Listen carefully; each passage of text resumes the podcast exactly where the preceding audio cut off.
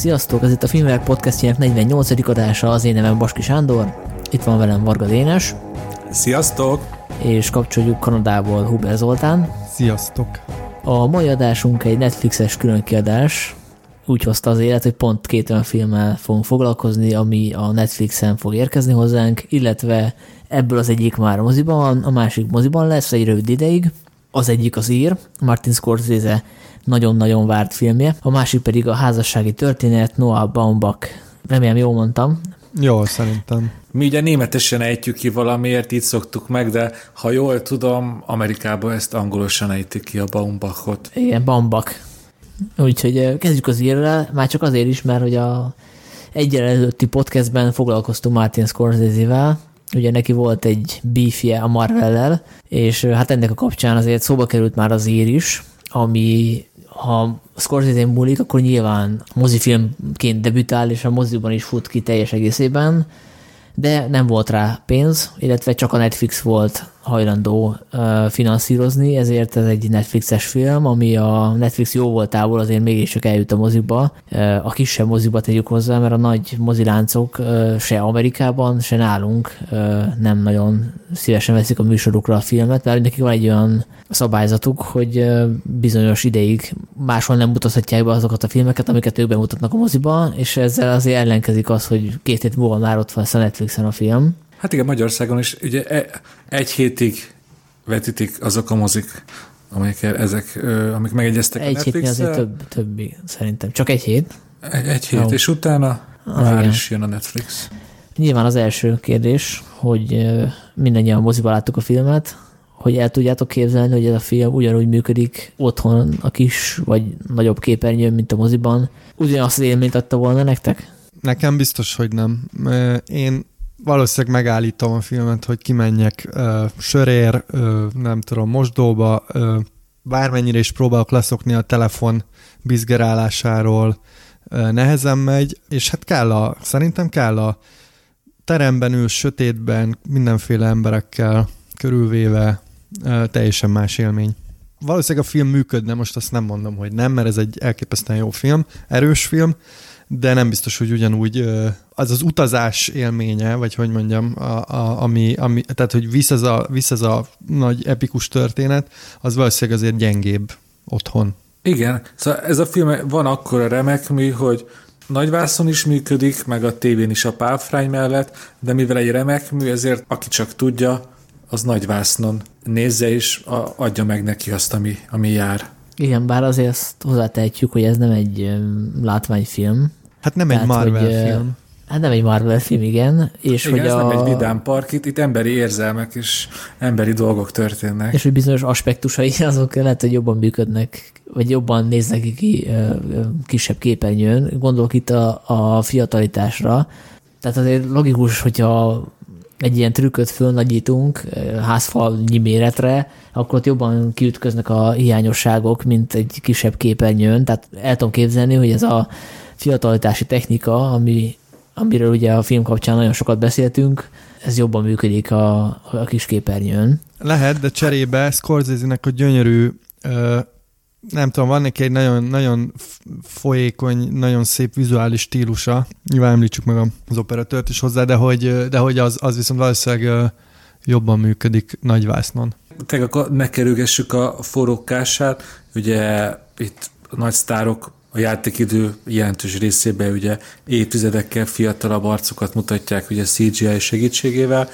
Amikor a film először feltűnik a fiatal Robert De Niro egy terrautó sofőrjeként, és megláttam azt a hát ilyen természetellenes gumiarcot, akkor egy kicsit magamba felsziszentem, hogy hát ez egy eléggé kizökkentő élmény, ez mondjuk negyed óra telt el a filmből kb. És ezután viszont soha többé nem, nem, nem, idege, nem volt semmiféle elidegenítő hatás, nagyon gyorsan megszoktam a CGI-t, és már sose volt többi az az érzésem, hogy hú, hát ez most megint nem az igazi arca a Denirónak vagy a Pacino-nak. Egy, erre az egyetlen pillanatra Emlékszem, amikor először találkoztam ezzel az effektel, hogy kicsit visszaogtam tőle, aztán rekordgyorsasággal hozzászoktam és elfelejtkeztem róla. Engem azért tovább zavart ez a dolog, de ugye tegyük hozzá, hogy ahogy folyamatosan öregszenek a történetben, egyre gyengébb ez a, az effekt, tehát hogy kezd eltűnni.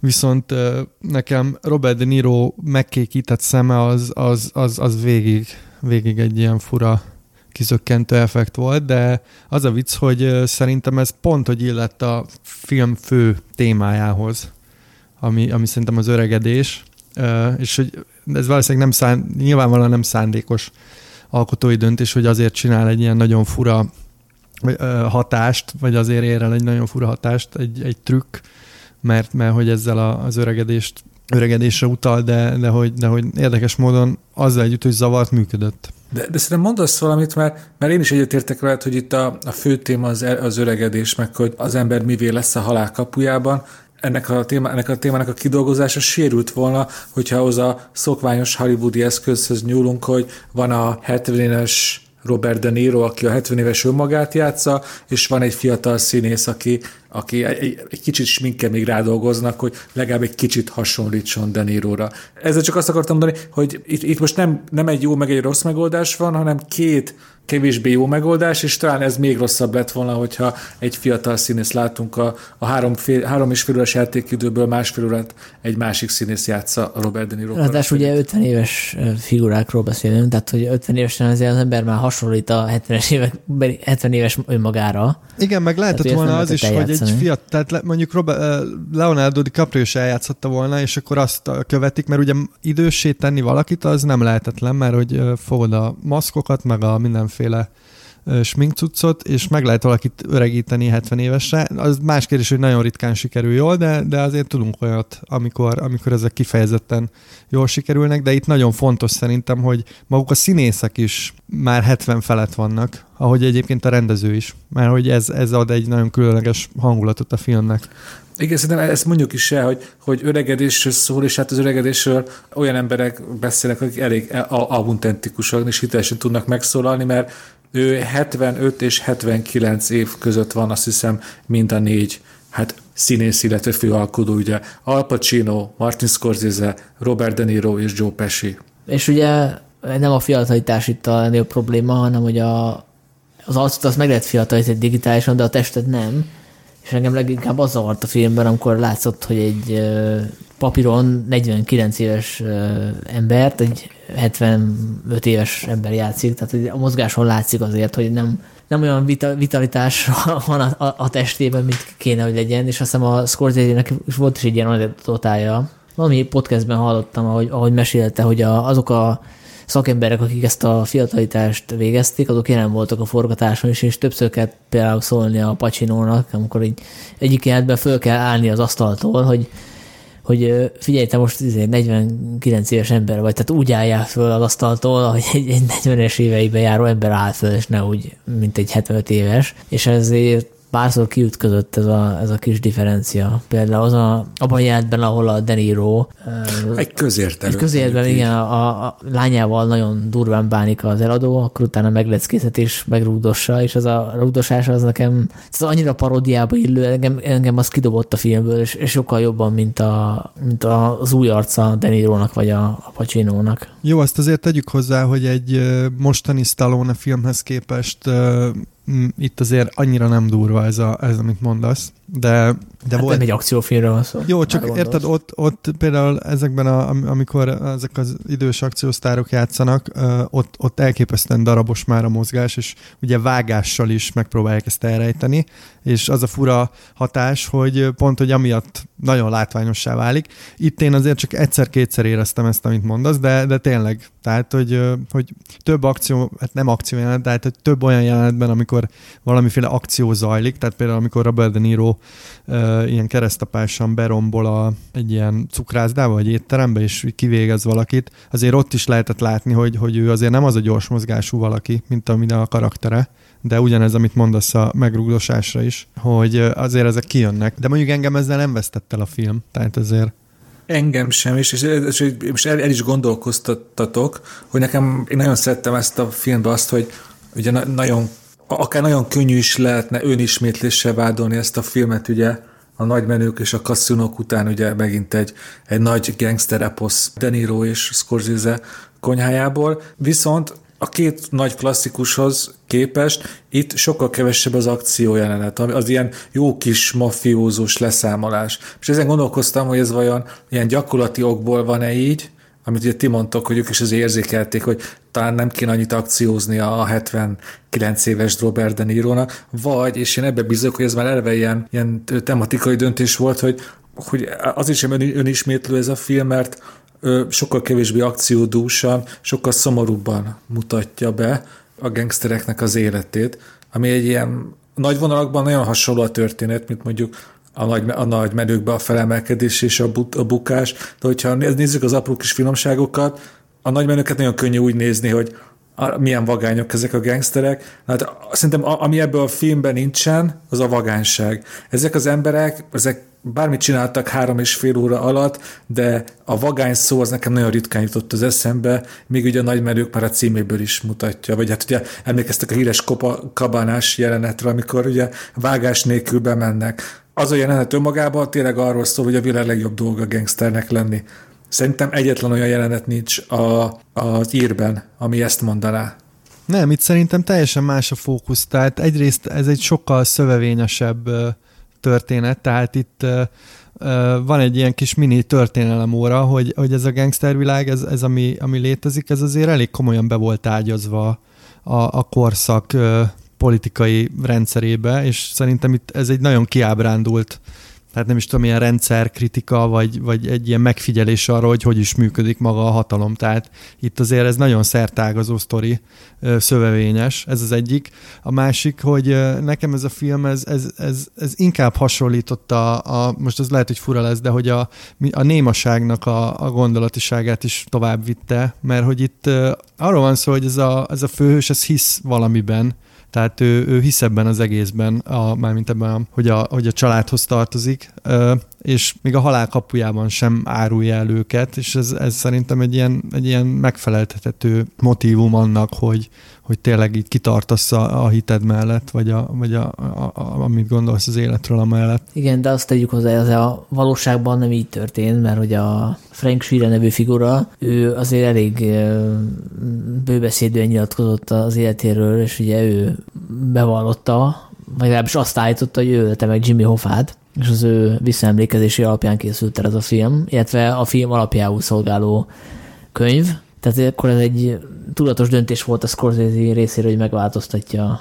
a, a, a befejezését ennek a történetnek. És, és az... aztán ugye több cikk is született azóta, ami kétségben mond, vonta ugye Frank Sheeran állítását, hogy ő ölte meg. Hát ugye a szakértők, meg az FBI-osok azok nem is vették komolyan soha ezt az állítást. Ami fura egyébként, mert hogy, mert hogy más történetet volna Hófával, tehát elvitték az ufók, tehát nyilvánvaló, hogy valami ilyesmi történt vele, hát nem? Hát igazából a kérdés csak az, hogy, hogy ki ölte meg, tehát most nyilvánvalóan, hogyha maffia kapcsolataid vannak, és eltűnsz 30 éve, akkor azért nem olyan nehéz kikövetkeztetni, hogy mi történt, csak ugye maga az, hogy ez síren maga érintette, ez, ez, ez tényleg egy ilyen kérdés. Meg hát ugye maga az, hogy hol van Hoffánk a holteste, ez egy ilyen nagy rejtély. Én még Zoli visszatérnék arra, amit mondtál, mert engem őszintén megleptél, hogy te egy olyan embert láttál Frank Sheeranbe, aki kiáll végig a haláláig a, a hite mellett. Én egy önmagával meghasonlott kiüresedett embert láttam a film utolsó egy olajában. Na várjál, de ez a két dolog nem zárja ki egymást. Mert ő, ő, ő, az ő hite akkor végleg megsemmisült, amikor elárulta a két legjobb, hát mondjuk, mondjuk így a két legjobb barátja közül a, az egyiket elárulta, és ezzel a halálát okozta. Szerintem a, a film azt mutatja be, hogy ezután már így, így hitről, integritásról az ő személyében nem lehet beszélni. Nem, én pont, hogy ezt máshogy látom, mert hogy meghozta azt a olyan áldozatokat hozott azért, hogy ne árulja el a, a családot, mármint ezt a maffia családot, gondolok, nem a személyes családjára, hogy, hogy feláldozta még a legjobb barátját is. Tehát ennél nagyobb áldozatot nem nagyon tudsz hozni a, a hitedért. És persze, utána kiüresedett, ez egy dolog. De érted, De Zoli, mondok? nem, nem értem, mert Zoli, ott nem a maffia család és Jimmy Hoffa között választott, hanem valójában a saját élete és a saját családja élete és Jimmy Hoffa között választott. Mert hogyha ő nem áll egyértelműen a maffia mellé, akkor őt is ugyanúgy megölik, sőt, még a családját is. Erre ilyen apró célzások éppen vannak a filmben, Szóval igazából a saját bőrét mentette. Nem feltétlenül, mert uh, nyilván ezt közölhette volna Hoffával is, vagy van, érted, az FBI-nak tanúvédelmi program, meg amit akarsz. Szerintem ez, ez azért nem, nem, nem ilyen egyszerű, ahogy mondod. Egy ilyen típusú embernek a tanúvédelmi program az nem opció szerintem. Tehát ugye az egész lénye arról szól, hogy, hogy becsület, betyárbecsület, igen, tehát, na, de pont ezt mondom én is, hogy ez, kitart ez, ez, emellett. Ez, ez nagyon érdekes, hogy ti, hogy ti ilyen szavakat láttok meg ebbe a filmbe, hogy betyárbecsület, azért ez nagyon, nagyon, nagyon, nagyon Hát de nem vicceled, én a, a filmben folyamatosan felbukkan ez a motivum hogy... hogy... Tényleg csak abban a szempontból szerintem igaza van, hogy ebbe a figurában nincs sok romantika, tehát ez egy pragmatikus, kiszerű figura, aki egyszerű seftelőből, tolvajból lesz egy ilyen kivégző ember, aki Pontosan. el akarja látni a családját, de szerintem itt, az itt a romantika nincs benne, az a hogy felfedezi, hogy, hogy azért ez a, ez a mafiózó lét azért ez, ez szól arról is, hogy valahova tartozik. Oké, okay. hogyha most a nagymenőkről beszélgetnénk, és Rio Liotta karakteréről, ott tényleg megvolt ez az odatartozás, ő egyébként élvezni is tudta ezt a gangsterlétet. Robert De Niro-nál én csak egy ilyen szürke ö, parancs végrehajtót láttam, akinek ez lett a munkája. És ül elégedetten az asztalnál, és talán, hogyha nagyon-nagyon néztem, akkor volt egy kis mosoly a, a, az arca szélén. De szerinted ő nem büszke arra, a, a, hogy, hogy egy ilyen sofőrből idáig eljutott? Szerinted az nem fontos, amikor megkapja azt a gyűrűt, hogy írlétére bevették az olasz Kozanosztrába? Hát ezek De és miért kap... fontos dolgok. Persze, csak ugye azt is kell tudni, hogy miért kapta meg ezt a gyűrűt. Igazából nem a szolgálataiért, hanem akkor már Joe Pesci karaktere tudta, hogy mi következik, és maga mellett, tudni, maga mellett akarta tudni ö, Frank Sheeran. Az a gyűrű azért volt, hogy árulja el az ő barátját, Jimmy Hoffát. Ez nem becsület, ez hatalomtechnika volt végig, amit, amit Joe Pesci játszott Frank Sheerannel. Jó, de azt egyet, azzal egyetértek, de most Joe Sheeranről volt szó, nem? Hogy neki, neki azért szerintem ez, ez csak jelent valamit. De mindegy, hát ez most igazából részletkérdés. Csak hogy én, én láttam egy ilyen vonalat is ebben a filmben, de most ezen vitatkozhatunk nyilván. Hát meg is tettük. Igazából ez a figura, mint a Deniro által játszott Frank Sheeran, nem annyira izgalmas, mert hogy ő egy ilyen passzív, azt csinálja, amit mondanak neki, és nem véletlen, hogy egy, egy idő után a Pacino kerül főszerepbe. Tehát, hogy ő lesz a, a, a fókuszban, és a Deniro karaktere annyit szerepel, amennyire fontos a Hoffa életében betöltött szerepe.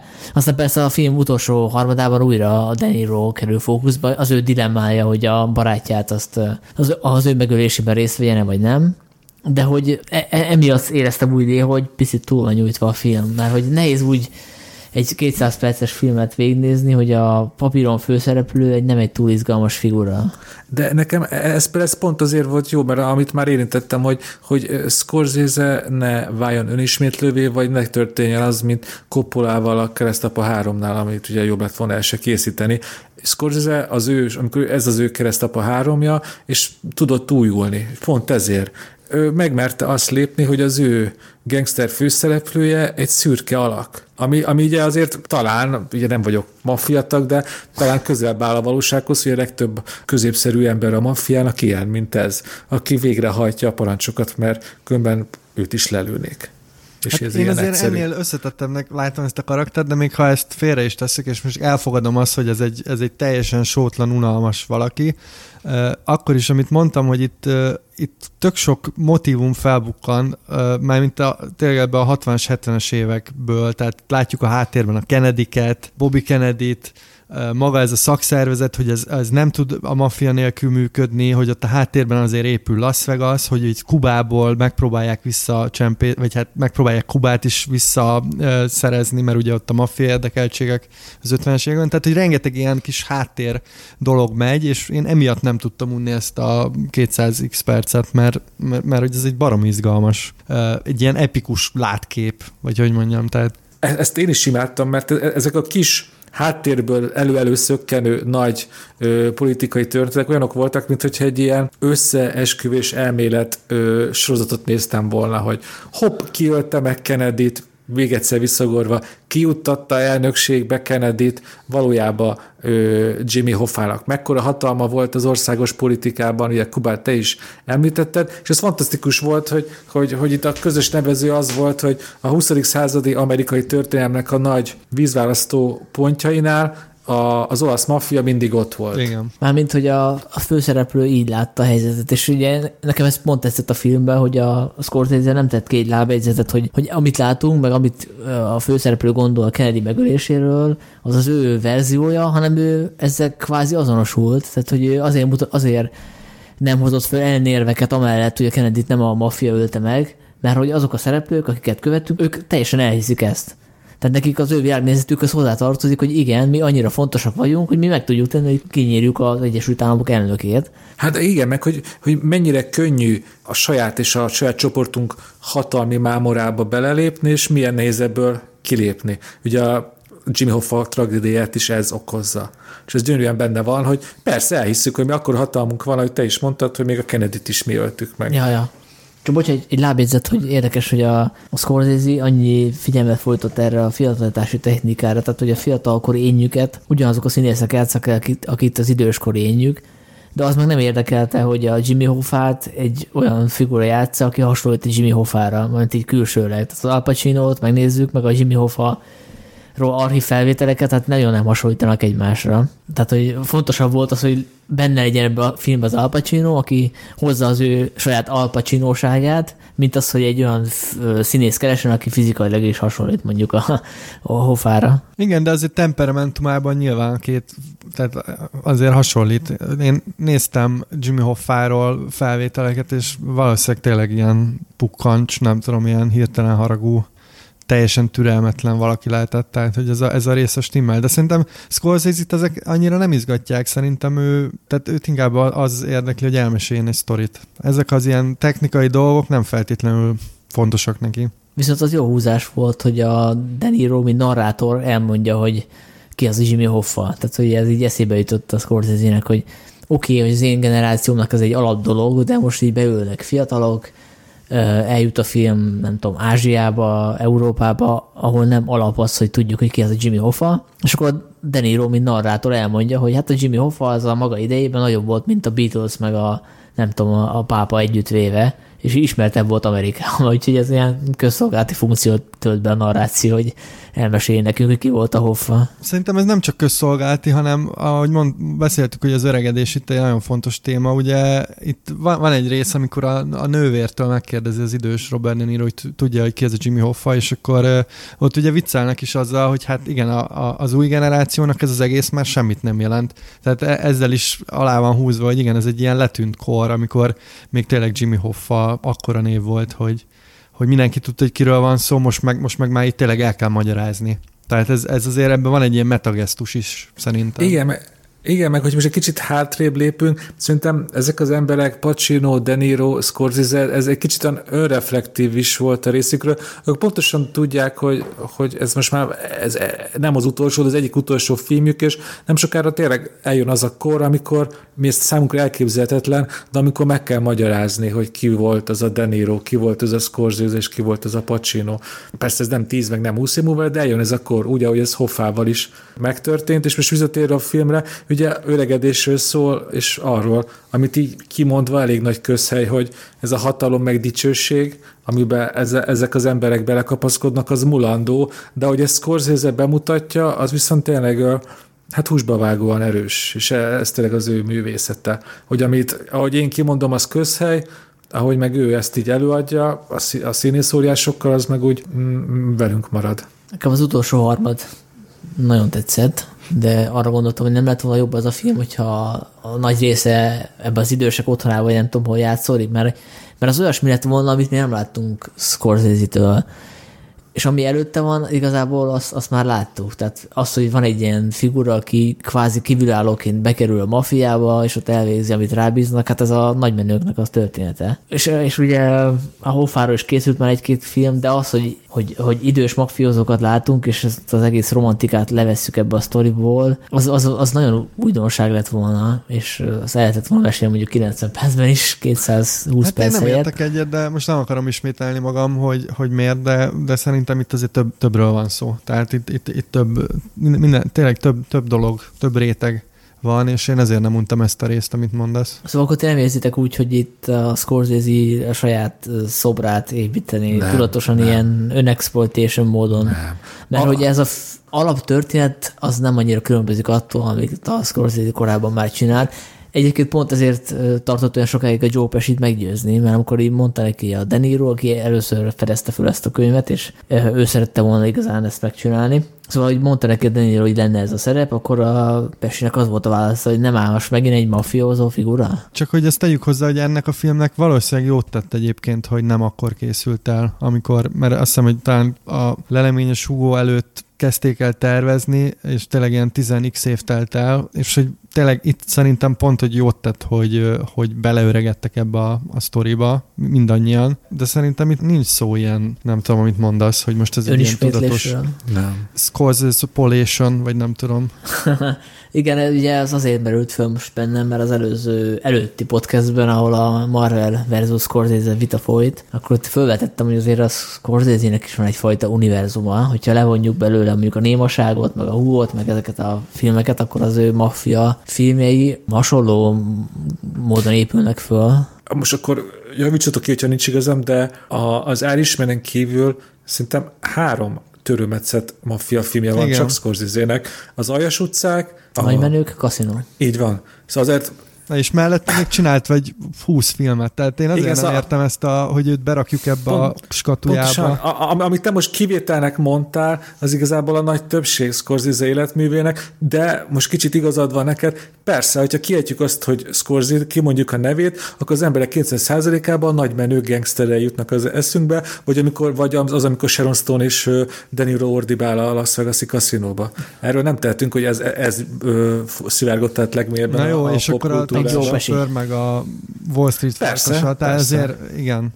De értem, amit mondotok. És amit Sanyi mondott, nekem tök dolog is eszembe jutott, hogy Ugye mondtad, hogy Joe Pesci nehezen átkötélnek. Ezt nem tudtam, de az nekem nagyon tetszett, hogy míg Al Pacino hozza a szokásos nagyformátumú pacsinos ordibálását, amit megszoktunk tőle, Joe Pesci olyan, mint egy ilyen egy jégszobor ebbe a filmbe. Egyszerűen nem lehet kivédeni azt, hogy, hogy de állítsam párhuzamba a nagymenőkben mutatott ö, alakításával, ahol azért elég gyakran kijön belőle a pszichopata állat. Itt viszont ez az állat és szinte sose hullik le róla, és nem ez fantasztikus, ahogy ezt Pesi itt, szinte neki nem kell most gyilkolnia, nem kell ordibálnia, így is látjuk, hogy mekkora hatalom összpontosul a kezében, és hogyha óckodott ettől a szereptől, szerintem Pesi már maga az alakítás szintjén is elérte, hogy ne lehessen önismétléssel vádolni. Egyébként pont így tudták szerintem meggyőzni, hogy mondták neki, hogy ez most nem a hagyományos uh, kis méreg gombócot fogsz játszani, hanem valami más. És, és tényleg maradva ezzel, hogy elutasítsuk ezt a önismétlés alaptalan vágyát, erről már beszéltünk, hogy ezt az egész gangster mítoszt amit a nagymenőkben romantikával mutatott be, itt abból most nem maradt semmi romantika, Szerintem ez kellett ahhoz, hogy azt, amit te nagyon szerettél, az utolsó egy óra igazán működjön. Mert úgy van súlya annak, hogy hogyha látjuk a végén a, a tolószékben Joe Pesit, de utána látjuk, hogy mekkora hatalma volt. És a kettő önmagában külön-külön nem működik. Ez így működik igazán, amikor látjuk a, a egymagába maradt haldokló Denírót, Frank sheeran és emlékszünk, hogy ő, hogy ő mekkora nagy ember volt, és így, így látjuk, hogy mi lett mégis belőle, és így van igazán súlya annak, hogy amit mondtam, hogy a hatalom és a dicsőség mulandó, és a végén marad egy kiüresedett öregember, aki egyedül van, és tényleg csak egy pap látogatja meg egy nővér. Szerintem ennél lehangolóbb és kegyetlen vége egy gangster történetnek nem lehet, mert ha csak leterítenek egy szönyeget is rálőnek, az puff, hamar vége van. De ami itt, tör, itt történik, az a lehető legkenyetlenebb dolog. Számomra, hogy egy mondatba össze lehet foglalni, mi ez a film, akkor kb. az az üzenete, hogy, hogy éljünk úgy, hogy amikor a halálunkon vagyunk, akkor ne legyünk egyedül. Mert itt pontosan az történik, hogy ez az ember ez így totálisan egyedül marad, és én ültem a moziba, és néztem, hogy pff, ennél jobban elbaszni nem is lehet az életünket. Na jó, de ezt most tegyük hozzá, aki megéri a 90 vagy többet, az általában hasonlóan végzi. Tehát, hogy a, a Hanekének a... Sanyi milyen, optimista. Mi, mi a film címe? A, a, én sem fogom tudni sajnos. Na mindegy, szóval hogy az arról szól, hogy bármit csinálsz, időskorra megérsz egy bizonyos kort, akkor utána csúnya vége lesz nem, az életnek. Sanyi, azért vannak olyan családok, azért ne általánosítsuk, van olyan családok, akik, akik látogatják az idős rokonaikat, és ott vannak. Ez a film pedig arról szól, hogy van egy, egy, egy apa, akinek a saját lánya még csak hozzá se szól. Szóval az, azért vannak, vannak a magáinak, hogy mondjam, szintjei. Amit itt Frank Sheeran megír, az a tökéletes magány, és van a másik, amit mondjuk hívunk, nem tudom, ilyen tipikus történetnek, amikor a szegény öreg nagypapát mondjuk hetente egyszer, vagy havonta egyszer látogatják meg. De akkor legalább beszélgetnek vele, meg törődnek Hát vagy vele. ott van a nagyfater elszabadul például. ha már Robert De Niro. A, az Szerelem másik a címe Hát igen, igen. Hát igen, valamikor az ember méltósággal öregszik meg, valamikor nem, ugye.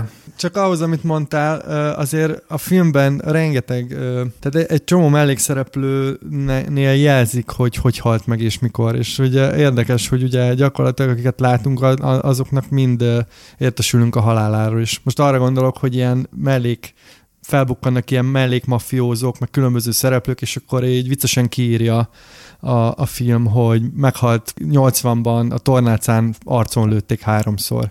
De szerintem ez nem olyan vicces, tehát hogy Egyetértek Úgy értem, hogy azzal, amit mondtál, hogy úgy igen, tehát hogy ez azt akarja mutatni, hogy ez mennyire nem glamúros éles stílus, nem romantizálja igen, a, a gangster. És 1990-ben Martin Scorsese csinált volna egy 5 március másodperces snittet, ahol puf-puf lelövik, és rit, ritmust, energiát ad ezeknek a haláloknak. Itt pedig, mint egy ilyen szürke, halotti jelentés az újság sarkában. Nagyon más, más a jelentése, ahogy ezt a régi meg az új Scorsese megcsinálja. Igen, egyetértünk. Ez jó kérdés, hogy, hogy vajon Scorsese azért csinálta meg ezt a filmet, mert volt-e benne egy ilyen bűntudat, hogy, hogy, hogy a nagymerőkkel meg a kaszinókkal ő azért a, a keleténél jobban ráment a, hát erre a, erre a, erre a glamourra, erre a, hogy milyen gazdagok, meg milyen ö, hát nagy menők a, a gangsterek. Nem hiszem, Ez szerintem, a, szerintem az ő életművében ezek a, ezek a motivumok, amik ebben a filmben benne vannak, ezek folyamatos kérdések. És gondolom ő azért folyamatosan ezekről gondolkodik. Tehát ez egy ez valahol logikus, hogy megcsinálja mi, megint ezt a filmet, tehát hogy megcsinálja egy ilyen filmet. Úgy, úgy megcsinálja ugyanazt a történetet, hogy, hogy eltolódnak a hangsúlyok, és ugye most már egy, hát egy, kimondhatjuk, ugye egy, egy halálához közelítő ember máshogy gondol gondolkodik ezekről a témákról, és más fontos neki. Például most csak, csak egy személyes történet tudott eszembe, hogy a film utolsó harmadában ugye Frank Sheeran egyedül elmegy koporsót nézni magának, sír helyett meg minden. Én emlékszem a saját nagymamámra, aki nagyon sokat beszélt arról, hogy ő hogyan szeretné, hogy őt eltemessék meg minden. Ez, egy, e, e, e, ez tényleg egy, egy öreg embernek, ez nagyon fontos kérdés. És ott éreztem, hogy igen, igen, hogy, hogy az én szegényes, felszínes tudásom alapján is azt láttam, hogy, hogy ez a film ez úgy beszél az öregségről, hogy olyan emberek beszélnek róla, akik, akik átérzik ezt. Hát ez egyértelmű. Tehát uh, itt azért tényleg 70 pluszos emberek alkották meg ezt a filmet. Igen, meg ugye van egy figura, aki, aki nem beszél, az a Deiro karakterének a lánya, és ugye emiatt támadták a scorsese hogy egy ilyen női karaktert írt, akinek gyakorlatilag nem jut semmi, csak az, hogy nézzen ki a fejéből. Ami szerintem egy félreértés, mert hogy nincs szükség neki szavakra, tehát hogy nagyon jól látszik az ő, az ő arcán az, hogy milyen megvetést érez az apja iránt. Ugye En, en Pakin. En Pakin játszik. De én nem is értem ezt a felzúdulást, mert hogy ez a film, ez gyakorlatilag egy Sheerannek a visszaemlékezése. Tehát úgy indul, hogy ő elkezdi mesélni ezt a sztorit. Amit mondtál te is, Sanyi, hogy azért ez egy alapvetően szubjektív, tehát a, a főhős fejében vagyunk, és hozzá nem szól a lánya. Tehát akkor, akkor miért kéne nekünk hallanunk, hogy mit, ért, értitek, hogy mit mondok? Hát meg azt is látjuk, hogy, hogy ennek a gangsternek így valójában mennyire fontosnak tartotta az életében a, a nőket. Hát így ugye visszaemlékezéséből látszik, hogy ők csak ilyen mellékes karakterek. Hát meg ez egy maszkulin világ, tehát ezt tegyük hozzá. Mondhatjuk, hogy toxikus maszkulinitás uralkodik a maffiában, de hát e- e- erről van szó. Ezt, ezt nehéz eladni máshogy. Tehát... És igen, amit Sanyi mondott, jó, hogy kiemeltet Peggy karakterét, mert nagyon fontos, mert, mert ő, hát ő, ő, ő itt a magányos lelkismeret a filmben, aki, aki hát átlát az apján, és ugye, ahogy mondtad, nem, kell, nem kellettek szavak, csak így ránéz az apjára, és megkérdezi azt, hogy miért, vagy hol voltál, és ennyi. Igen, Minden. egyik legerősebb jelenet, amikor az apja megy a bankba, és nem tudjuk, hogy miért akar a másik ablakhoz menni, és ugye kiderül, hogy miért. És akkor megint behozom, hogy némaság, csak úgy zárójelbe. Szerintem ez a film, a Scorsese életművel neked tetszett a legjobban, ugye ez a három közül. Ne, én, nekem? én azt érzem, hogy nekem, nekem, igen, hogy nekem újra kéne azt néznem, hogy egy elsőre um, egy picit hosszú volt és vontatott. De én is nagyon, nagyon durván nézem. A némaság legalább akkor remekmű számomra, mint ez a ír. Én hmm. imádom. Nyilván tényleg az is számít. Hogyha nem moziba látom, akkor biztos, hogy más máshogy gondolkozom róla, de... Visz, viszont nem látom azt a közvetlen kapcsolatot az ír és a némaság gondolatvilága között, amit a Zoli. Majd olvasd el a decemberi filmvilágban megjelenő dupla oldalas eszmefuttatásomat. Elfogom, elfogom. Köszönöm. Van még egy aspektus a filmnek, amit már érintettünk, de szerintem izgalmasabb. Tehát, hogy érdemes kiemelni. A múltkori podcastben is említettem, hogy vannak itt bromance filmek, unorthodox bromance filmek, legalábbis olyan filmek, amik a férfi barátságra koncentrálnak. Legalábbis a, hogyha levesszük a, a történetről a műfai rétegeket, akkor a, a, a mélyükön egy ilyen barátság van, Ilyen volt szerintem a Tarantino filmje, volt egyszer egy Hollywood, illetve az Aszfalt királya is, amiről legutóbb beszéltünk, és szerintem ez a film is azért különleges, mert itt nagyon fontos az a kötelék, ami összeköti a De Niro figuráját a Jimmy Hoffával, akit az El Pacino játszik, tehát hogy a Scorsese korábbi maffia filmjeiben is ez a bajtársiasság előkerül, de hogy ennyire mélyen szerintem nem tudtuk átérezni a főszereplők dilemmáját, amikor el kell árulniuk a barátjukat. Tehát, hogy itt azért ez érzékelteti a film, hogy ez a kötelék kettő közt azért mélyebb. És ugye az az igazi dráma, hogy a Deniro-nak el kell árulni ezt a figurát, akit őt tényleg szeretett, legalábbis az jön le a filmből. Hát itt konkrétan egy brománc háromszög van, ha belegondoltok. A Pesi a harmadik. Igen. És tök igazad van, mert a, a film ugye időt szán arra is, tehát látjuk már, mint Hoffát és Sírent, látjuk egy szállodai szobában, meg ahogy, ahogy megosztanak egymással olyan, olyan dolgokat, amiket mással valószínűleg nem osztanának meg, és, és e, emiatt lesz nagyon drámai, hogy, hogy tényleg a, a végén milyen döntést kell hoznia. Talán a legfontosabb iránt, ami mutatja, Hoffa érzéseit síren irányába, hogy amikor van az irodájában, és az egész vezérkarát leordítja a Hoffa és utána elege van ebből sírenek, és kiviharzik a szobából, és egy olyat csinál Hoffma, amit egy főnök nagyon ritkán csinál, kimegy utána, és konkrétan hát egy bocsánatot kér tőle, hogy hát ez nem neked szólt. Hogy, ha nem is megalázkodik, de a tekintélyéből nagyon-nagyon visszavesz Hoffa, és tényleg, mint, mint egy barátjához úgy szól. Hát és meg attól... a lapjait, tehát ott elárulja, hogy amit én bent az irodában művelek, az, az ilyen hatalmi játszma, színjáték, hogy nem neked szól, és igen, tehát itt, itt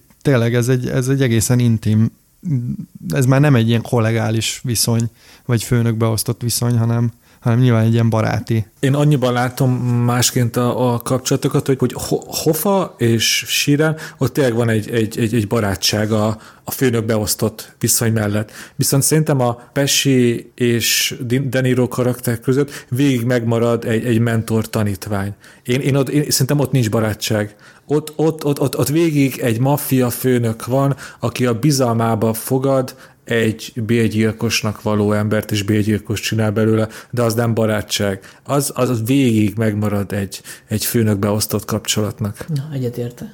Max a végén a idősek otthonában lesz egy kicsit más tónus ennek a barátság. Igen, szerintem ott a, az idő miatt lesz egy ilyen fura, bizarr kötelék kettőjük között. Én sem nevezném barátságnak, de azért én többnek gondolom azt, mint egy sima főnök beosztott viszony, és tényleg az, hogy egyszerűen együtt nőnek én ezt úgy képzelem, ugye nem tudhatom, hogy, hogy az öregség csökkenti ezeket a, a rangbeli különbséget. Szóval amikor, amikor mindkét ember kacsába vizel és nem tud felállni a székből, akkor ott már az nem főnök és beosztott, hanem aki épp egy kicsit jobban van, az segít a másiknak. Én ezt láttam a filmben, és egy kicsit ugye meg is mosolyogtam, hogy ezek a hajdan volt nagy emberek, ugye, ahogy ott beharangoznak, és alig tudnak a labda után menni utána. Hát a maga nagyon fekete módján, de még humoros is volt számomra. Ne aggódj, Dénes, majd együtt nézzük a pelenkában a Scorsese életművet.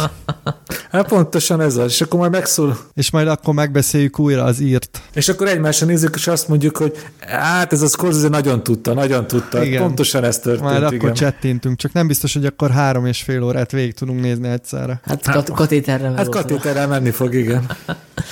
Lenne még egy kérdésem. Volt az a halas jelenet a kivégzés előtt a Jesse Plimons által alakított figura, aki ugye a Jimmy Hoffa fia, igen. A kocsijában halat szállított, és ezen nagyon fönnakadt a, azt hiszem a De Niro, talán? Nem, a, az a szemveges maffiózó, akinek nem Igen, tehát hogy annak, annak mi, mi értelme volt a jelentnek? Tehát, hogy akarta a Scorsese egy Tarantinos jelentet írni? Az humor volt, hogy azért, de az nem csak az nem Tarantinos, hát Scorsese már előbb csinált olyan jeleneteket, amiket mi most Tarantinosnak hívunk. Ám már a nagy menükben is voltak ilyen, ilyen se onnan jövő, de mégis vicces beszélgetések. Ez arról szól, hogy ezek mafiózók, ez a munkájuk, és akkor annyira természetes nekik, hogy ilyen hülyeségeken is tudnak beszélgetni, miközben épp gyilkolni mennek. Hát ez az egyik, meg ugye ezzel árnyalt azt a, ugye a, a Hoffa fiát, hogy ez egy, ez egy full idióta gyakorlatilag, aki tényleg a, az apja gyilkosait oda szállítja az apjához. Tehát volt benne dramaturgia, meg hogy ugye azt a szemeges fószert, most nem jut eszembe a neve, maga az is egy bérgyilkos, őt is már láttuk korábban, hogy full szihopata,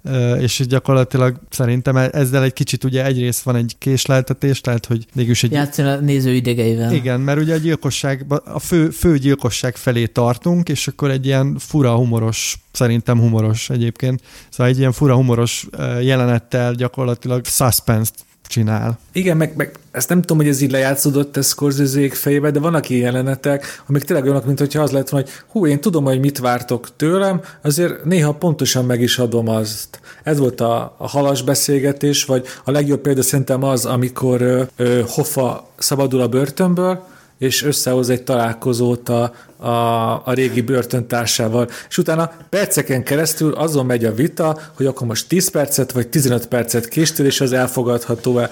Az a jelenet az nem szólt másról, mint a, hát ez csúnya szó, hogy ilyen fanszervisz. Hogy megmutatja a Scorsese, hogy én még meg tudom nektek csinálni ezt a, ezt a jó, ezt a, ezt a káromkodós, keménykedős gangster párbeszédet. Akkor mondtad, hogy csúnya szóval, akkor azt, azt hittem azt mondta, hogy nem szólt másról, mint faszméregetés. Én is azt hittem, hogy ezt fogod mondani, mert hogy Mégis arról is szólt. De, jó, hát igen.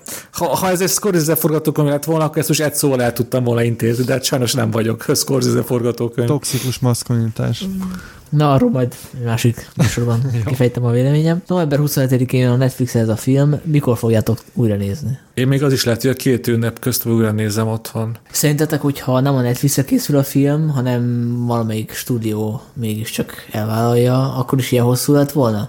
Ezt maga Scorsese is lenyilatkozta, hogy, hogy ő nyilván bánja, hogy ez csak ilyen limitált módon kerül mozikba, viszont a Netflixnél, miután megkapta ugye a pénzt, nem is más stúdió nem adott neki oda, ezt a 160 milliót, utána senki nem mondta neki azt, amit egész karrierében mindig kapott, hogy te ebből, ebből a vágatból még 15 percet el kéne tüntetni. A Netflix sosem mondott neki ilyet, ő szabad kezet kapott. Ez, ez, ez a film, ez, ez, ez nem lenne 209 perces, hogyha Paramount vagy bármelyik másik stúdió. Tegyük hozzá, hogy azért a, a kreativitásnak jót tesznek a, a határok, tehát hogy megvan szabva, hogy ennyibe be kell férni, ennyi percbe, az nem biztos, hogy olyan rossz dolog. Scorsese csinált már minimum 20, lehet, hogy már 30 nagy játékfilmet, ahol mindig megvolt ez a kötöttség, hogy rászóltak, hogy azért, azért két is ne legyen több. Én, én benne vagyok, hogy most megnéztem, hogy milyen az, amikor Scorsese csinál három és fél órát, és ez is tök jó.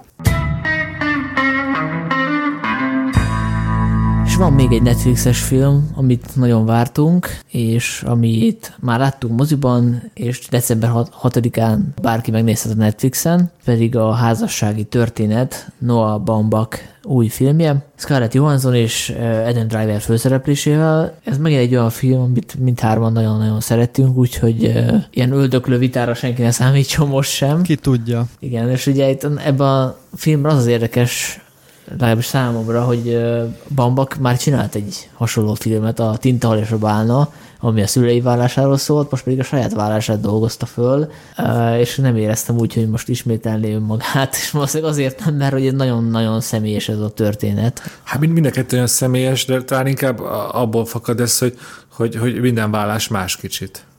Meg itt más is a fókusz, mint a Tintal és a Bálnában. Hát igen. ugye ott egy gyerek szögéből látjuk az eseményeket.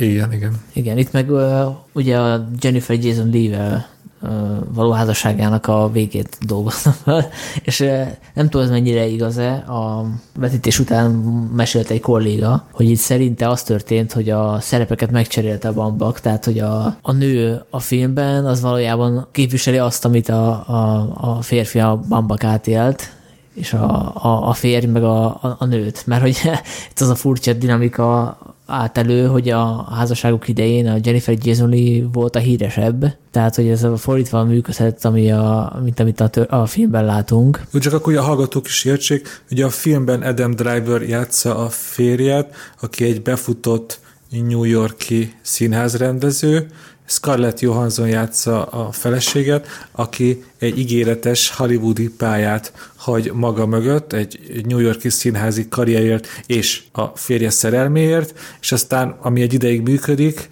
az aztán egy idő után már nagyon nem, és a vállás egyik oka, hogy teljesen máshogy képzelik el a, a karrierüket, máshogy szeretnék tovább építeni, ha más nem mondjak, más városban, ugye New York versus Los Angeles. Ja, és ugye itt az a, az a nagyon ügyes húzás a rendezőnek, hogy a közvetlenül nem mutatja be, hogy miért ment tropár ez a házasság. Tehát ugye amit látunk ebből a házasságból, az az idill a legelső pillanatban. Mert ugye arról beszélnek a felek egy pszichológus, egy pszichiáter, nem tudom, mm, kérésére, hogy, hogy mondják hogy mit szeretnek a másikban. És ez, ez jelenik meg először, elmondja a nő is, hogy ő mit szeret a másikban, meg a férfi is elmondja, de az, hogy ők, tehát ez a két ember, akik ennyire értik egymást, ennyire szeretik egymást, hogy jut el odáig, hogy el akarnak várni, ez az első pillanatokban nem egyértelmű. Ez a filmnek a vége derül ki szerintem igazán, vagy nem tudom, a a, a hát folyamatosan, folyamatosan igen, derül igen, ki. És folyamatosan csöpögtetik a ilyen kis visszaemlékezéseken keresztül a, az információkat. Tehát, hogy az nagyon érdekesen van szerkesztve a film, szerintem nagyon ötletes, hogy miközben látjuk a vállás folyamatát két váltott szemszögből, tehát a nő és a férfi szemszögéből is. Közben ők gyakran visszaemlékeznek, és ez még egy réteget ad ennek az egésznek. Ugye még sose váltam, de amit a Baumbach bemutatott történetet abba, az az igazán bonyolult, és gondolom az érzelmileg nehezen feldolgozható, hogy egy olyan kapcsolatból kell kilépni, ami egy ideig, vagy, vagy egy, egy ideig jellemzően nagyon jó volt, és sok boldogságot adott. Szóval ő, ő, ő, nem, nem, nem a pokolból akarnak kilépni, hanem egy olyan kapcsolatból akarnak kilépni, ami, ami hogyha éppen jó hangulatban emlékeznek vissza, akkor csupa szép dologra emlékeznek vissza, viszont már nem tudják tovább elképzelni ebben, mert valami végérvényesen elromlott. És, ez, és ez, ezt a film nagyon gyönyörűen bemutatja, hogy ez egy nagyon bonyolult, csapongó érzelmi állapot, hogy vannak olyan rövidke pillanatok, amikor mintha megvalósulni látszana köztük ismét a harmónia, de aztán egy-két nap eltelik, és olyan dolgokat vágnak egymás fejéhez, ami borzasztó. És ez, a, ez az érzelmi instabilitás, ez nagyon gyönyörűen meg van mutatva a filmben, ami, ami szerintem sok vállás vele járulja lehet. Ez a, ez, ez, ez a, a bizonytalanság. Ez egy nagyon jó szerintem, amit a filmben mutat, amiből ők szabadulni. Ebbe, igen, ebből a bizonytalanságból akarnak végre kilépni. Hát ami engem szíven ütött ebbe a filmbe, és ami miatt én nagyon, nagyon szerettem, én se váltam még, meg nem is akarok, de hogy, a, hogy nekem az volt nagyon érdekes, hogy ez a két ember ez tud egymással kommunikálni, meg úgy unblock ők tudnak kommunikálni a világgal, és mégis itt egy csomószor ez így félre megy.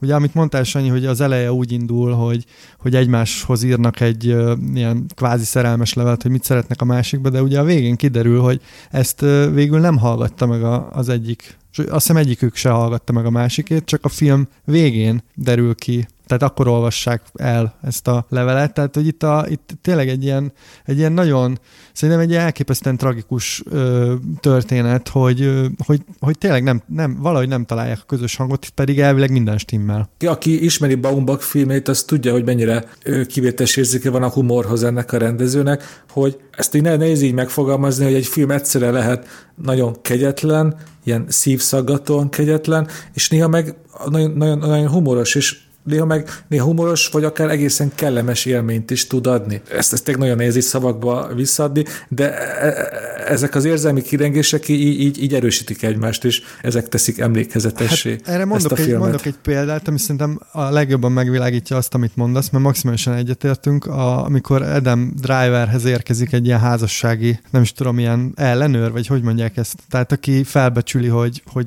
a gyerek jó helyen van-e nála, és a többi, és tényleg így bénázik a konyhában. Egész, egész ilyen véres jelenet fajul az egész, ami egyrészt elképesztően vicces, meg komikus, de maga a tét az, az viszont nagyon nem az. És ez a két, két minőség így egyszerre ott van ebben a jelenetben. Emiatt engem itt tényleg egy moziszékbe passzírozott. A, a film személyessége szerintem azokra is hat, akik nem váltak, ugye most egy visszatérő toposz, mindig bejelentjük, hogy mi még nem váltunk, de szerintem minden ember ismer olyanokat, akik már váltak, akár közeli hozzátartozók is. És a, ez a Baumbachnak ez a személyessége szerintem így önkéntelenül is, így, így felhoz az emberekbe saját élményeket is, és emiatt is szerintem nagyon erős, hogy szerintem, szerintem szinte lehetetlen kívül maradni a film világából. Behúz. Ugye nem lehet a rendezőt azzal vádolni, hogy elfogult lenne, hogy nagyon koncentrálna a férfi vagy a nő nézőpontjára, tehát hogy abszolút kiegyensúlyzott ebből a szempontból a film, tehát hogy próbálja nagyon beleélni magát a mindkettő helyzetébe, és ebben benne lehet az is, amit az elején pedzegettem, hogy megcserélődnek itt a szerepek, tehát hogy az ő alter ego igazából Scarlett Johansson, de hogyha végignézzünk az ő filmográfiáján, akkor azt látjuk, hogy ő csinált nagyon női nézőpontú filmeket is, például a Margot az esküvőn, vagy a Frances Ha, tehát hogy bebizonyította, hogy nagyon jó bele tud helyezkedni egy bárkinek a, a, a, szerepébe, és itt se lehet nagyon eldönteni, hogy végül kinek van igaza. Tehát ez a kérdés nem is érvényes, hogy kinek van igaza, mindenkinek megvan a saját igaza. Hát, hogyha van a filmnek mondani valója, akkor az, hogy ez a kérdés egy, egyrészt káros, és másként nincs értelme, hogy te is mondtad, hogy ha, ha, ha a, váló, a váló felek ezen pattognak, hogy kinek volt igaza, akkor az egész vállás átmegy egy ilyen, egy ilyen szörnyű személyiségromboló ö, veszekedés ö, cunamiba. Pont ezt akartam igen mondani, hogy, hogy mondtad Dénes, hogy nem a, ők nem a pokolból lépnek ki, és pont akkor kerülhetnének a pokolba, hogyha elkezdenék méregetni, hogy kinek van igaza. És e, ez szerintem a, a filmnek egy ilyen nagy erőssége, hogy, hogy tényleg igazából nem, nem érte, nem, nem foglalkoztat ez a kérdés kérdés, mert annyira, annyira mind, a, mind a két karaktert érzékenyen, vagy nagy empátiával mutatja be a film, hogy, hogy szerintem értelmetlen. Meg tök jól bemutatja azt, tehát mint a vállós filmek rasomondja, hogy mennyire lehet ugyanazt az eseményt két nézőpontból nézni. Tehát azt, hogy a, hogy a nő elköltözik New Yorkba, Los Angelesből, azt lehet úgy is nézni, hogy ez a férfi őt kiemelte abból a közegből, és adott neki egy ilyen karriert egy ilyen avantgárd művészi közegben, meg lehet úgy is nézni, hogy ő felhasználta a saját céljaira, hogy ő kiteljesedhessen, mint rendező, és mind, mind a két verziót bemutatja, és mind a két olvasat akár érvényes is lehet. És egyébként tök jók a mellékszereplők, szerintem azt is érdemes megemlíteni, mert azok így valahogy oldják is ezt a, ezt a tragikumát a filmnek. Tehát gondolok itt a, a vállóperes ügyvédek különböző fajtáira, vagy, vagy például nagyon érdekes Adam Driver viszonya az anyósával. Igen. Azt az fantasztikus, igen, hogy, hogy nem tudom, hogy a valóságban hány ilyen kapcsolat van, de ez így e- ellent megy ö, a világ összes anyós viccének, hogy, hogy a feleséggel ugyan meg, megromlik a kapcsolata, de az anyósát továbbra is nagy öleléssel és viháncolással üdvözli. Hát ugye ez, az anyós ajánl ügyvédet a lányának, meg a, meg a vejének is vannak ilyen, mindig vannak egy-egy ilyen jelenet, amik, amik mint hogyha egy ilyen felütlen vígjátékból származnának. Például amikor Adam Driver találkozik az anyósával, akkor mindig a hangulat átcsap egy ilyen, egy ilyen napsütéses kaliforniai komédiává. De ezek nincs csak én egy-egy percek. De tényleg az nem volt fura, amikor a Driver először, az ő karakter először megérkezik Los Angelesbe, és akkor nagyon meglepődik, hogy megkapja a válló papírokat. Korábban ugye látjuk, hogy a New Yorki lakásukban már külön alszanak, tehát hogy neki ezt tudnia kellett volna, és mégis, ahogy megérkezik abba a lakásba, ő teljesen nem, nem, meglepetésként nem. éri azt, hogy megkapja a város papírokat. Annyi, teljesen más, egy kapcsolatban egy nagy vita után, vagy bármi után a felek külön alszanak, mint hogy benyújtanak egymásnak egy, egy, egy vállóper iratát. Az egyik az egy végleges dolog, a másik meg hát egy, egy komoly vitának a következménye, de nem, nem, nem vonja magával a véglegességet. Meg hát pont erről van szó, hogy, hogy láthatóan nem ismeri annyira a feleségét, mint gondolta, hogy ismeri. Tehát egy, ugye egy csomó dolgot ő úgy értelmez, az ő saját szempontjából értelmezi, és ezért nagy meglepetés neki, hogy a felesége ennyire komolyan gondolja ezt az egészet. Hát meg, hogy ilyen önálló. Simán lehet, hogy az is benne van a fejében, hogy, hogy lehet, hogy válni fogunk, de azokat a papírokat majd is én fogom benyújtani. És ez is eszébe se jut, hogy a felesége, de nem is gondoltam, de ez tök jó. Igen, mert ugye az is benne van, hogy ő rendezi ezt a színésznőt, tehát szakmai kapcsolat is van köztük, rendező színésznő kapcsolat, és tényleg ez, amit mondasz, ez fontos, hogy, hogy nem gondolja, hogy önálló, és ez az egyik oka is lehet a vállásnak, hogy, hogy itt van köztük egy ilyen diszharmónia. Ugye a feleség szempontjából, ugye a feleség ez többször is elmondja, hogy, hogy, hogy a, a férje őt megtartotta színésznőnek, annak ellenére, hogy neki voltak rendezői ambíciói. De hát egyébként pont ez a jó ebben a filmben, hogy, hogy ilyen, ilyen szinten ezt lehet elemezgetni, hogy, hogy pontosan mi köztük a, a viszony. Tehát, hogy ebben azért van, vannak mélységek. Mi nem tetszett a filmben, csak hogy mondjuk valami negatívumot is, valami kis vita alap most utálom magam, mert kritikus vagyok, most kéne tudni valamit mondani. Hát az is, az is megoldás, hogy nem tudsz semmit mondani, de akkor miért adtál négy és fél csillagot rá az ötlet? egy dolog volt, ami egy, egy nagyon picit kizökkentett, mert ez egész olyan természetesnek és olyan, hát természetesenek is olyan, olyan igazinak tűnt, amikor volt egy olyan, hát egy ilyen kis csavar a filmben, hogy, hogy Adam Driver mégiscsak felbéreli a, a Geci belemenős ügyvédjét, Riottát. Én azt úgy éreztem, hogy ott, ott volt egy ilyen kis forgatókönyves dolog, hogy hát azért, azért még egy konfliktus kéne egy pár jó vitához. Ami, a, de aztán pedig azok a viták annyira jól sikerültek, és annyira jó voltak, hogy ezt rögtön megbocsátottam, ezt a kis, ezt a kis mini hollywoodi fordulatot. És amúgy nem ezért lett négy és fél, hanem azért, mert már van egy szabály, hogy olyan filmnek, amit csak egyszer láttam, sose adok tökéletes osztályzatot, mely tökéletes filmet ugye többször is meg lehet nézni, és akkor is jó. Ennyi. Engem egy kicsit idegesített a gyerek. Nem tudom, ez, ez, ez valahogy nekem ott, ott úgy nagyon, az egy kicsit az, amit mondasz Dénes, hogy tehát az egész film nagyon természetes, és mindig elhittem mindent, de valahogy a, jó, tudom, hogy gyerek karaktert nehéz írni, meg nehéz gyerek színésszel forgatni, de én néha éreztem azokban a jelenetekben egy kicsit ilyen, ilyen célzott uh, szívfacsarást, meg célzott nyomasztást, és, és azokon a pontokon néha, néha így fejet csóváltam, de most ez tényleg így eltörpül, ez a, ez a, ez a igen, ez a levonjuk a fél csillagot kb. ennyi. Sanyi, megválaszolod a saját kérdésedet? Hát, alapból nem szoktam öt csillagot adni, mert úgy vagyok vele, hogy öt csillagot azt, a, azt az opciót nyitva akarom tartani, hogy lesz, lesz egy olyan film, aminek öt csillagot adok, és lehet, hogy az az egész életem során egyszer fog előfordulni. Uh. De egyébként, egyébként az jó ér, amit mondtál, hogy újra kell nézni. És hogyha másodszorra is annyira tetszik, akkor, azért föléjebb lehet tornászni azt a csillagot. Vagy lejjebb. Egyébként hozzáteszem, hogy én ezt a filmet, ez klasszikus olyan film, amit nem tudom mikor fogok újra nézni, de egy kicsit félek újra nézni, mert hogy nekem elsőre pont így nagyon jókor láttam meg, meg, meg egy nagyon, nagyon elkapott, nagyon jó érzés volt, és ilyenkor szokott lenni az, hogy így másodjára csalódás.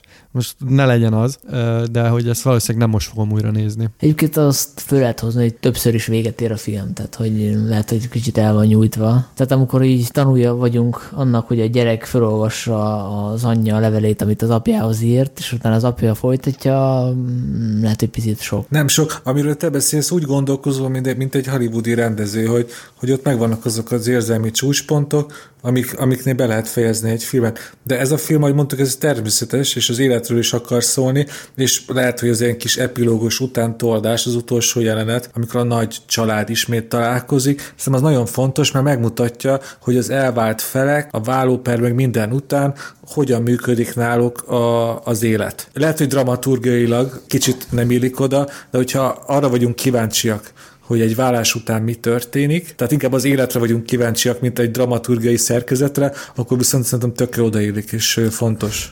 Azzal a részével nincs gondom az utolsó jelenetnek, hogy látjuk, hogy ugye megint Halloween van, tehát visszatérünk van egy ilyen körforgás, hogy azt, azt a részt megmutatja, hogy az apja, az apa most háttérbe szorul az új férfi mellett, az a része nincs gond, csak azzal, amikor felolvassa a gyerek levelét, és az anyja pont ott van a, a hálószoba ajtajával vagy végighallgassa és megkönnyezze. Az egy kicsit túl Hát én is volt. egy lakásban azt hallanám, hogy a gyerekem az én saját levelemet olvassa fel, akkor azért oda mennék, megnézném, hogy mégis mi ez. Engem nem zavart, szerintem a vége az pont, eh, pont nagyon jó, mert egyrészt keretet ad a filmnek, másrészt eh, mondom, engem, engem tényleg az érintett meg benne, hogy, hogy így tényleg van ez az el, elbeszélnek valahogy egymás mellett, pedig egyébként papíron nem beszélnek el mégsem egymás mellett, eh, és ez szerintem nagyon szépen kijön ott a végén, úgyhogy nekem ez, ez a része pont nem zavart, vagy nem, nem, nem éreztem se soknak, se kevésnek. Meg hát most nem akarom mondani, hogy ki mondta, de a vetítés után azt mondta nekem, hogy, hogy most vég- végigbírt a sírás nélkül, de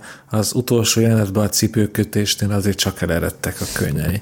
És ugye nincs ott az utolsó jelenet, akkor ez most elmaradt volna. Na, a vetítés után is föltettem egy kérdést a kritikus kollégáknak, úgyhogy most nektek is, hogyha akadémia hozna egy szabályt, hogy egy filmből csak egyetlen főszereplőt lehet uh, Oscar díjra jelölni, akkor az ki lenne? A Johansson vagy a Driver, akkor mit válaszolnátok? Hát nekem ez nem kérdés, mert szerintem Adam Driver elképesztően jó ebben a filmben. Van egy jelenet, amikor a, egy ilyen bárban, hát ilyen spontán kezd el énekelni, és egy abban a jelenetben szerintem így benne van az egész drámája, amit így azért színészileg nem egyszerű szerintem megjeleníteni. Nagyon jól megoldja, úgyhogy én így nekiadnám idén a, az Oscar díjat. Egyetértek, DS? Hát ezt úgy tudnám megfogalmazni, hogy, hogy ebben a filmben van két fantasztikus főszereplői alakítás, viszont Driver jobb színész, mint Scarlett Johansson. És a mellékszereplőket illetően? Hát azért Laura Dern szerint én mondjuk őt így elfogult vagyok, mert, mert őt így nagyon bírom. Szerintem elképesztően vagány, és most is nagyon nagyon-nagyon jó, de hát Ray Liottát én bármikor elnézem rohadékként, tehát Vagy Ellen Alda? vagy Ellen Alda, igen, ő is. Hogy visszatérve Laura Dernre, nekem a film egyik kedvenc pillanata a, a Szűzmáriás monológia, nem tudom, emlékeztek-e, amikor félbeszakítja Scarlett johansson és megmondja neki, hogy ilyeneket nem mondhatsz a tárgyaláson, mert a mi judeo-keresztény kultúrkörünkben az anyáknak tökéleteseknek kell lenni, és aztán áttér és percekig beszél Szűzmáriáról. Ez számomra az, az fantasztikus volt, és nagyon találó, és nagyon vicces monológ. Meg, meg ahogy odaadja neki a zsebkendőt, nem tudom, emlékeztek-e, hogy tehát még nem sír Scarlett Johansson, de már úgy úgy, úgy valahogy így oda, oda tolja neki a zsebkendőt, szerintem abba, abba, tényleg abban is egy ilyen külön sztori van, ami, amit nem kell szerencsére kibontani, mert a színész hozza. Hát a mellékszereplő kategóriával nem tudnék dönteni. Nekem a Ellen Alda is nagyon tetszett. Jó, hát ezzel csak azt demonstráltuk, hogy a szí- színészek nagyon jók ebben a filmben. Is, a színészek is. Azt is demonstráltuk, hogyha egy filmet mindannyian nagyon szeretünk, akkor arról nehéz eh, jogot vitatkozni, mert hát egyetértünk. Esetleg azon tudnánk vitatkozni, hogy mennyire jók ezek a karakterek, úgy értve, hogy ugye ilyen kivételezett helyzetben vannak, hogyha belegondoltok. Már úgy értve, hogy ez egy first world problem. Igen, hogy én néznék egy ilyen, nem tudom, munkásosztály válik verziót is ebből, vagy Igen, tehát most az a dilemma, hogy a Hogy Los- az a gyerek dilemma, az hogy Los Los- Angelesben nőjön föl, vagy Igen. New Yorkba. igen, Hát tehát, Hát, hogy érted, a- azért ennél, ennél azért nagyobb húsba vágóbb kérdések is vannak. nem igen, hogy húsba vágóbb, csak, én csak arra, én is erre gondoltam, hogy ha beindul ennek a filmnek az Oscar kampánya, akkor tudjátok, mindig eljön az a pont, amikor elindul a backlash. Ez a film, ez itt tálcán kínálja azt az értelmezést, amit a Zoli mondta, hogy, hogy de igazából most miért kéne törődnünk ezekkel az embereknek, akiknek minden megad, megadatott, de ők igazából csak rinyálnak emiatt, és nem, nem használják ki az, az, azokat az óriási lehetőségeket, amik az emberek 99%-ának nem adattak meg. Szóval igen, e, ilyen téren ez támadható ez a film, de hát Jó, de érted, én, legyünk ezt, annyira- mo- én ezt most direkt, mint szőrszál Persze, hasogatás én is, én is. hoztam elő, tehát hogy pont ez mutatja, hogy milyen, milyen jó író, rendező, hogy, hogy ez, ez tényleg így utólag merült fel bennem, mikor, miközben néztem engem, azt tényleg nem érdekelt, hogy ők most New York, Los Angeles között ingázó, egyébként befutott művészek, hanem két embert láttam, akik, akik tényleg, amit mondasz, bizonytalanságból akarnak, hogy ilyen érzelmi bizonytalanságban vannak, és azt próbálják valahogy megoldani. én, én, én, én amiatt nem tudom hibáztatni a Baumbachot, hogy hát ő ugye ezt a Hemingway iskolát folytatja, hogy ő, ő arról ír, pontosabban arról rendez, amit ismer. És ugye neki ez a New Yorki művészkör, ugye a saját közege, ugye ezt a az eddig életműből, életműből tinta is abálna, stb. stb. stb. tudjuk. Ő ezt tudja, ezt csinálja, és ezt valamiért olyan jól tudja csinálni, hogy ez nem tudom, legalább a hatodik filmje, most nem számoltam ki, és még mindig nem unalmas, és nem önismétlő. Sőt, ez a film most egyrészt meghozta, így, szóval igazából hiába szól a vállásról, Szerintem ez a film ez arra bíztat, hogy, hogy az ember ugorjon neki a, a nagy emberi kapcsolatoknak, másrészt pedig egy szinttel a felszínebb pedig ez arra biztat, hogy legalábbis engem, hogy, hogy vegyem elő megint a Baumbach filmeit, és nézzem meg még azokat, amiket nem láttam. Mert most néztem, hogy van tök sok, amit még nem láttam, és itt az idő, hogy ne csak a tinta halat, meg a Frances hát, meg a 40 az új 20, vagy mi az, lássam tőle, hanem a többit is. Igen, egyetértünk. És akkor az elején beharangozott új rovatunk következik, amelyet Dénes talált ki, úgyhogy jöjjel is mondja, hogy miről szól. Sziasztok! Most egy új állandó rovatnak az első részét fogjátok hallani, ahol a megjelenésükkor nagy sikert aratott, sokak által klasszikusként ö, kedvelt filmeket fogunk megvizsgálni, hogy vajon hogyan állták ki az idő próbáját. Ó, szépen mondtad. Hát gyakoroltam, köszönöm. És ideális esetben van valami apropója ezeknek a filmeknek, a mainak például az, hogy 25 évvel ezelőtt készült, azaz 1994-ben, Na most, hogyha megnézitek, hogy milyen filmek készültek 1994-ben, akkor hát egész erős volt a felhozata. Ponyveregény, Forrest Gump, a Remény rabjai, Shopstop, az orosztán király, született gyilkosok féktelenül, ehhez képest a mi választásunk az Ace Ventura-ra esett, több okból is. Hát én akkor hogy mondjam el, hogy 94-ben ugye én tíz éves voltam, nyilván a tévében láttam ezt a filmet pár évvel később, de az akkori észsel, akkori intelligenciával az ember nyilván nem a remény rabjait fogja a világ legjobb filmének gondolni, hanem az észventúrát, ami ugye sokkal viccesebb.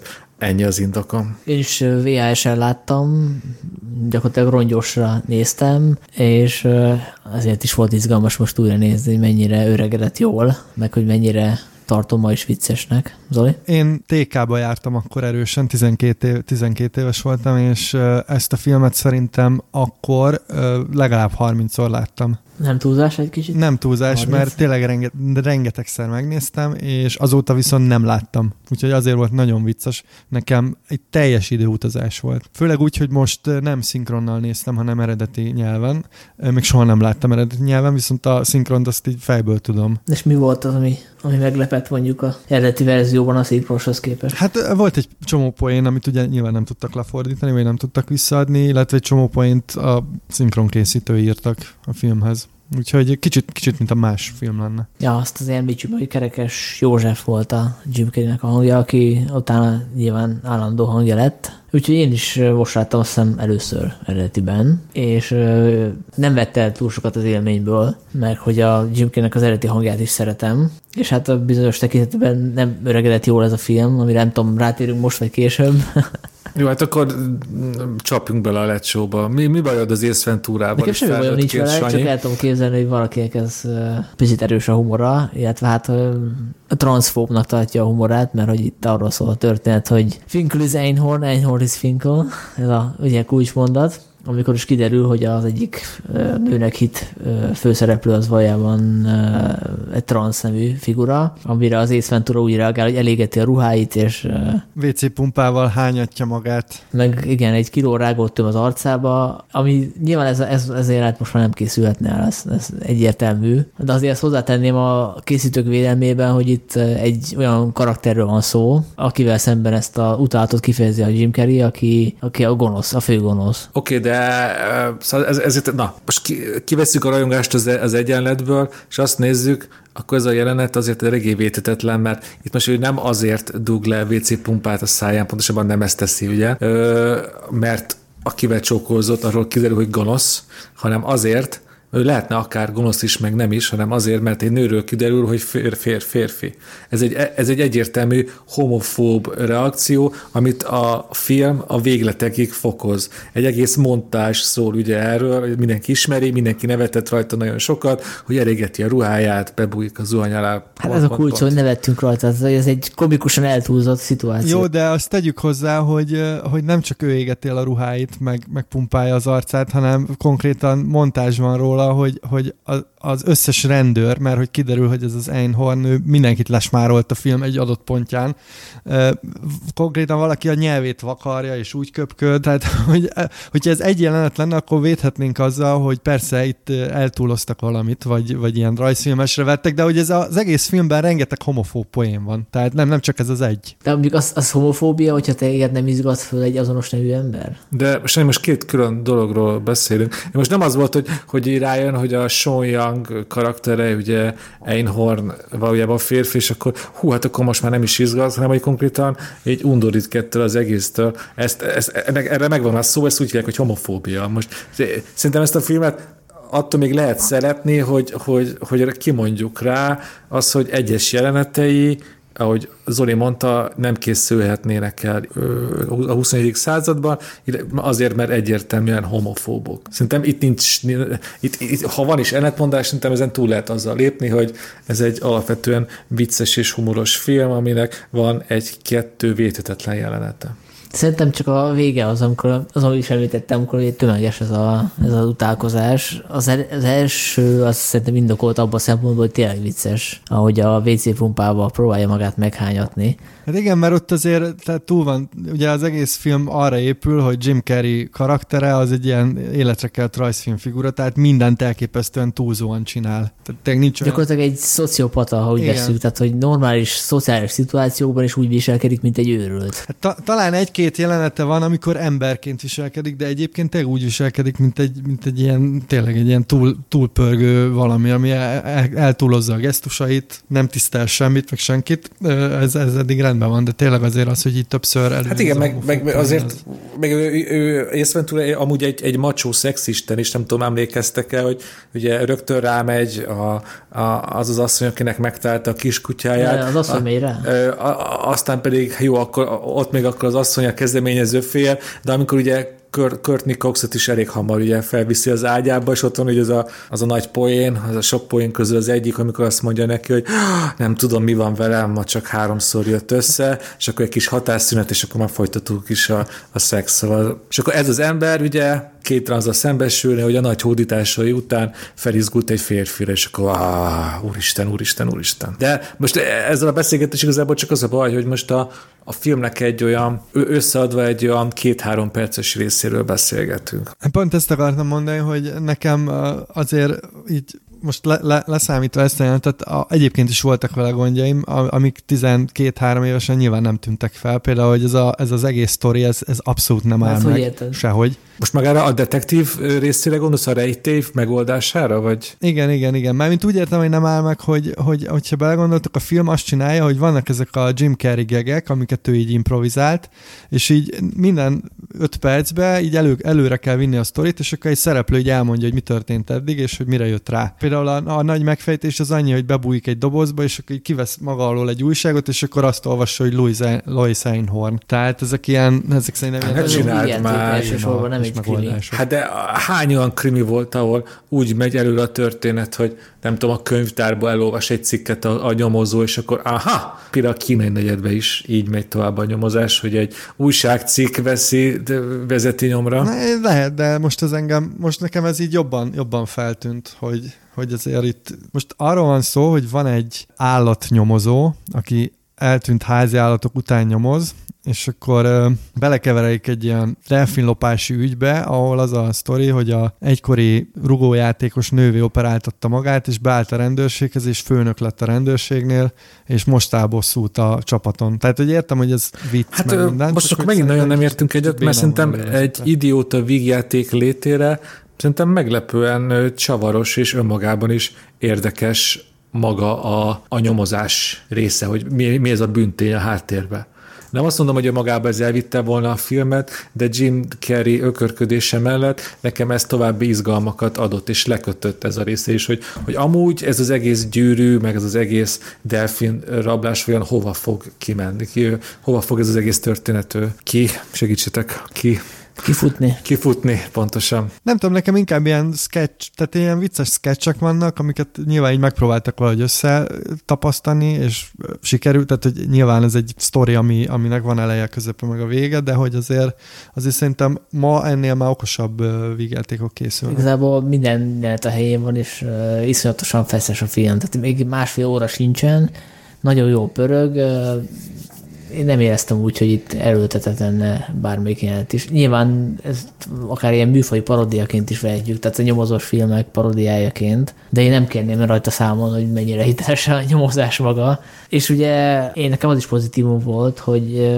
úgy játszódik az amerikai futball közegébe, hogy nekem európai amerikai futballt nem annyira ismerő embernek, vagy hát annak idén gyereknek, és teljesen átélhető, meg értető volt, hogy miről szól az egész sztori. Hát Tehát így bemutatott egy ilyen picit ilyen egzotikus világot. Hát én visszaemlékszem gyerekkorról, nekem az amerikai futballról so, sokáig az volt a legfontosabb ö, tudásom, hogy hogy fűzővel kifelé kell a labdát ugye elkészíteni, vagy elrugni. Szóval Igen. csak később tudta meg ennél többet erről a sportágról, amit amúgy a magyar szinkronban konzekvensen örökbinek fordítanak. Ugye ez egy 90-es évek elejé film, itt a magyar fordítók még nem vették a fáradtságot, hogy kicsit utána nézzenek, hogy mi a különbség az amerikai futball és a rögbi között, de hát ez nem az a film, ahol, ahol ez zavart volna. Egyébként nekem annó azért, azért tetszett nagyon ez a film, meg azért imádtam, mert hogy ugye ez Jim Carreynek az egyik első nagy sikere.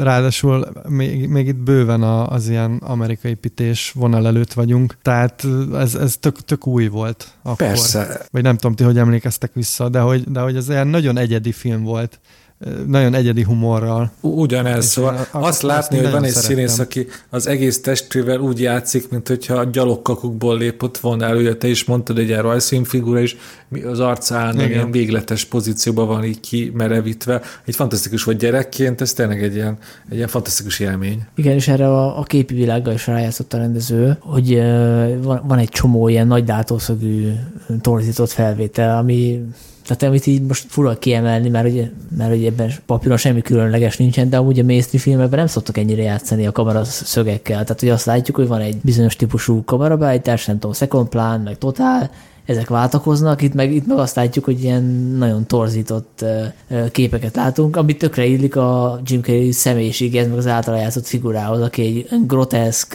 eltúlzott figura, és ezt tök jól aláhúzzanak ezek a beállítások. Nekem ez, gyerekként ez fogott meg, hogy hú, milyen kurva jó kis beállítások vannak, amikor, amikor például látjuk a medencébe, hogy a keresi azt a gyűrűt, amivel kiderül, hogy ilyen... És majdnem, hogy lefejeli a kamerát, igen. ugye a harcem optikát. Igen, és igen. ez nagyon-nagyon vicces. De e- e- éppen ez felőtt szemmel is izgalmas, mert ugye általában nem a vígjátékoknál szoktuk kiemelni ugye a fényképezést, így viszont nyugodtan el lehet mondani, hogy te is mondod, hogy ez egy kreatívan felvett vígjáték, és tök jó nézni néha csak magukat a képeket. És egyébként a zene használat is nagyon okos.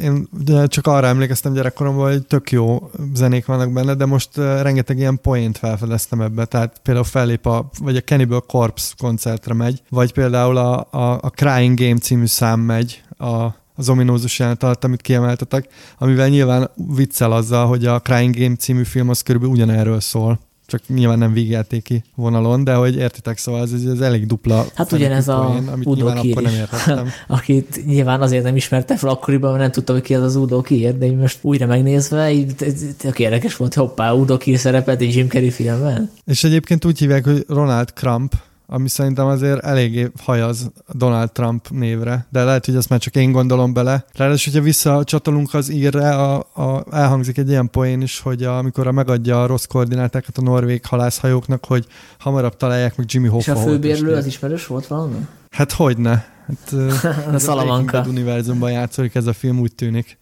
és Salamanca még ekkoriban bérlőként, vagy háztulajdonosként kereste a kenyerét. Direkt ilyen, ilyen mai szemszögből néztem ezt a filmet, és ugye volt, van, van egyrészt ez a, ez a homofób rész, ami egyértelműen idejét múltá teszi, viszont maga a munkája és a, a, az elhivatottsága az, át, az állati nyomozónak, az teljesen 20. század és igaz, ilyen, ilyen, ilyen simán lehetne belőle csinálni egy ilyen klímaválságot témaként behozó riméket, ahol, ahol van egy nyomozó, akik, akinek az állatvilág konkrétan fontosabb, mint az embertársai. És szerintem, ha egyszer lesz Ace Ventura vagy folytatás, akkor ezzel lehetne valamit kezdeni, mert ez egy tök ö, aktuális dolog, hogy ha van egy nyomozó, aki lemond az emberekről, és már csak az állatokért él. Az nyilván teljesen más film lenne Jim Carrey nélkül, csak, csak gondoltam, ezt kiemelem, hogy ez a film viszont néha meg így a, hát a maga idióta módján, de megelőzte a maga idejét. A jegyzőkönyv kedvéért tegyük hozzá, hogy, hogy volt folytatás. Egyébként szó van arról, hogy lesz remake,